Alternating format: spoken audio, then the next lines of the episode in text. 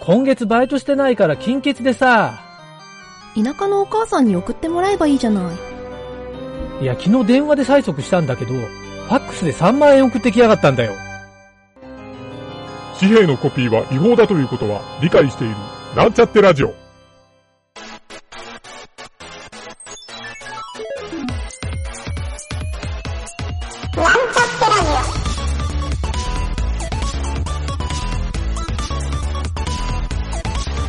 この番組は、プログラミング初心者の勉強に役立つ情報をお伝えする放送局です。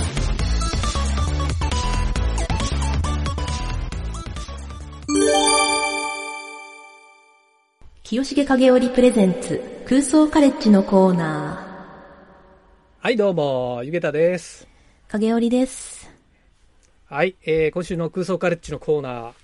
はい。えーこのコーナー、結構毎週ね、僕、あの、いろんなニュースも楽しめるんで、非常に楽しみなので、今週のテーマをちょっとドキドキしながら聞いてみたいんですが、どうしようかどうでしょう？今日は、と人工知能の暴走を防ぐ非常停止ボタンは作れるかっていう、ちょっと古い記事なんですけど、2016年なんでだいぶ古いのかな？うん。今はどうなってるかちょっとわ2016年。かんないです。ああ、うんなるほど。へえ、なんかターミネーター的なストに。ーリーが浮かぶ感じの、そういう感じなのかな。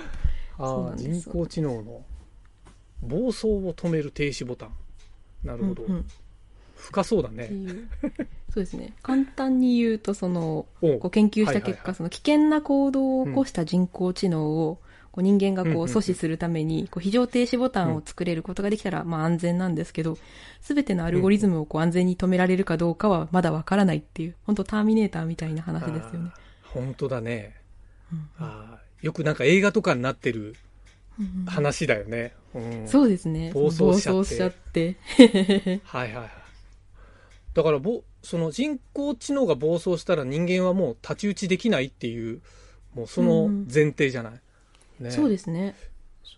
やっぱ人類の、ほら人類ってなんとなくこう、動物の上に立ってるような立ち位置じゃない？知能があるから。うんうんはいはいそのはい。上に行っちゃうっていう、そのピラミッド構造になっちゃうのかな？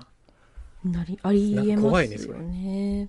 うん。そうそう。だからこう、あの、強化学習のアルゴリズムをこうどんどん重ねていくことで、はいはいはい。AI がこはう必ずしも計画通りに動かなくなる可能性があるって言って、まあ、一例としてそのテトリスをこうプレイするアルゴリズムがあるんですけい、ど、うんうんうんその学習を進めた結果に、その負けないためにはもうゲームをこうバッて中断することを学習するかもしれないって言って、でそうすると、なその。そういう感じで学んでいっちゃうと、人間がこう押す非常用ボタンを無効にすることを強化学習で学びすぎちゃう可能性があるっていう。なるほど。まあ、そうだね。裏技を覚えちゃうと、みたいな。そうなんですよね。なんだろう、やっぱり人間も、人間ってなんかこう、あれじゃない、その感情があるから、はいはいはい。その、なんて言うんだろう。人にこう、忠実とか、うん。あの、うんうん重視したりする感覚があるけど、うんうんはいはい。あ、まあ動物にもあるか。でもなんか、うん。それが、なんか、なさそうな感じがするよね、人工知能って。もう、そうですね。なんだろう、結局その危険を回避したいとかそういうものうん。があるから、多分、それに従うっていうことがあるのかなと思うんですけど。でもそれが例えばその、それこそ、それをでも強化学習し続けちゃうと AI にとって停止されることっていうのはその自分にとっての命の危険って感じちゃうと、それを回避するようにはいはいはい無効にしてしまうっていうのはあり得る話ですよね。なるほど。なんか昔っていうか、あの、そういうはいロボット系の、うんうん。昔の SF の小説を見ると、ロボット三原則って出るじゃない、ああの、人間に従わなければならないとか、はいはいはい人間を傷つけてはいけないと。あ、なんだっけな、もう一個。ーそうロボット三原則。ロボット三原則は、あアシモフのあの、あれですね。第一、あそうそうそうロボットは人間に危危害を加えてはならない？危害を加えてはいけない。第うん一原則に反しない限り、人間の命令に従わなくてはならない。従う。そうそうそうそう。で、第一、第二原則に反しない限り、自身を守らなければならないっていうので。あそこが三つ目なんだ。ああ、そうですねなんで、第一原則が最も優先されるので、まあ、人間に危害を加えちゃいけないっていうのが一番うん大事なこととして。はいはい。そうか。いわゆる、そういうのが守ら、それが守られれば、なんかセーフティーな感じはするけど、うん、そうですね。確かに果。たしてそういう回路を仮に人間が作っても自分らで変えられちゃったら元も子もないしねそうなんですよね。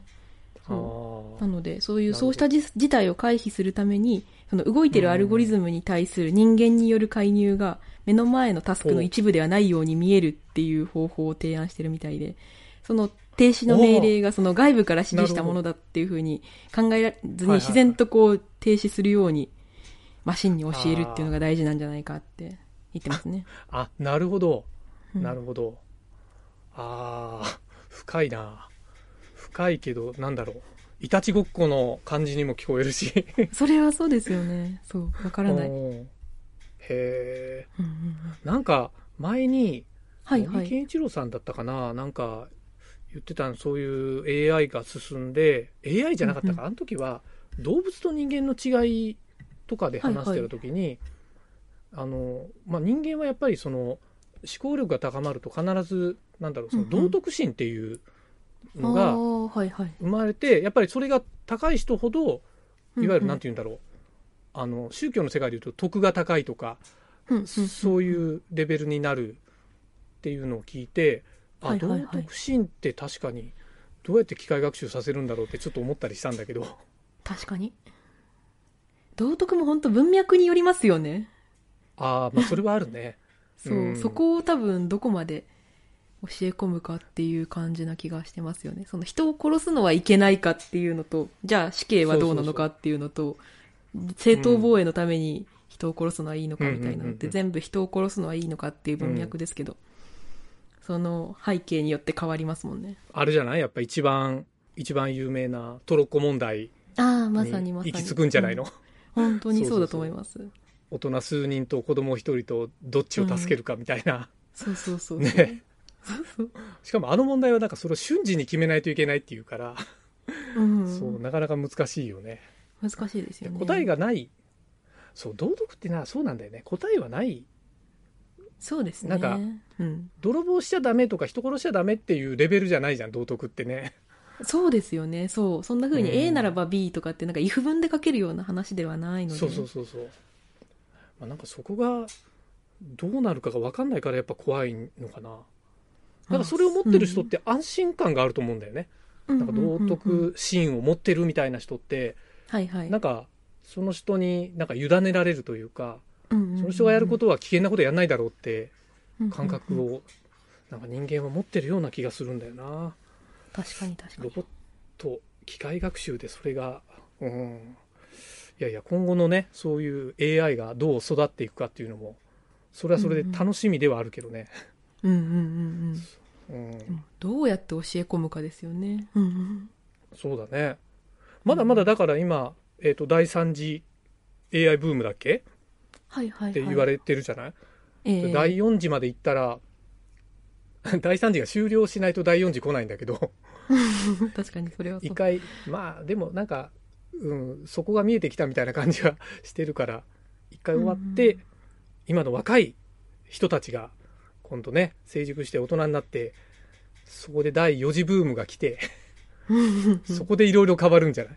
うちらの子供ぐらいの世代が、確かに。うんもう全然違う、うん、ものができたりするのかな。どうなんでしょうね。どういうものになっていくんだろうな。だってもう恐ろしいよだって、はい。あの1世紀も経たないうちにこのインターネットとパソコンの進化を考えたら、うんうんうん。すごい科学の進化だよね。本当にそうだと思います。ねえいや本当インターネットっていうよりやっぱスマートフォンとかすごかったよね一気に10年ぐらいで。うんうん。うん。みんな持ってますもんね。いやだからねやっぱあれはもう人間の生活を大きく変えた一つだよね、まあ、携帯電話からそうだったのかもしれないけど。そう考えるとあれなのかな。携帯電話スマートフォン、まあ、ポケットベル、うん。その電話とかもともとほら、あの電話交換機通ってた電話もはい。人とこう話すっていうのがなんとなく通信するっていうのが前提のコミュニケーショうんうん。そうですね。ンが発達していく？コミュニケーションが発達していくのかな、まあ、そうですね。うん。AI もその先にやっぱ何かのコミュニケーションの、まあ、道具というか要素を持っていくんではなかろうかとちょっとゆげたは想像してしまうんですが。確かに。そうですね。そのコミュニうちらケーション。をの想像できない。うん、発達させる。お一個ひらめいたぞ。あ何？宇宙人とコミュニケーションするんじゃない？おおぶっ飛んいだかな？いですね。いやいやいやいや。ももうだからうありえますよね。今はねいるかいないかの世界がうんうん。もういるっていう世界になるんじゃない？まあうちらが生きてるううちかどうかわかんないけど、ねえ。すごいよね。ん宇宙人とまで行かなくてもそれこそなんかプランクトンとコミュニケーションとか、うん。虫とコミュニケーションとか確かに。そういうなんかさこともできそう。もうでき例えば例えばよ。うん。はいはい。例えばよ。その人間地球上で人間とその AI のロボットが、まあ、共存するみたいな、その鉄腕アトムみたいな世界って、はいはい、まあ、みんな考えてるけど例えば、うん。人間って今の時点で火星とか行っても住めないじゃない？えでも一応なんか地球に近い環境みたいなことを言われててー映画とかではそこにねコロニー作ったりしてるけど、はい、はい、そこに AI が住み始めるみたいな世界はあるんじゃないかなと思うんだよね。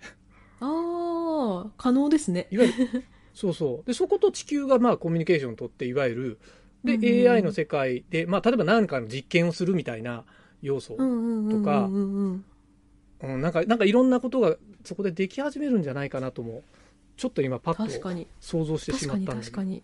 あそれはすごいありえますね、ねだから本当にお月さんにあのうさぎのロボットを置くかもしれないしね。日本的な発想だけど。いいですね。餅つきするんですね。いいよね、うん。そうそうそう。で本当に望遠鏡で見たら見えるっていうね。うさぎが。餅つきしてるところが。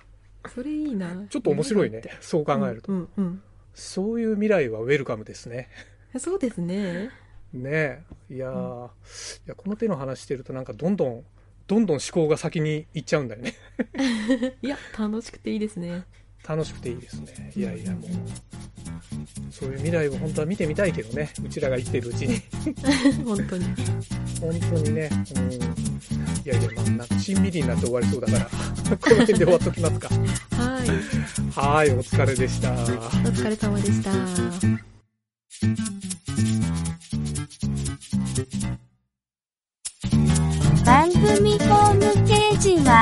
https コロンスラッシュスラッシュミートドットマークスラッシュラジオです。次回もまた聞いてくださいね。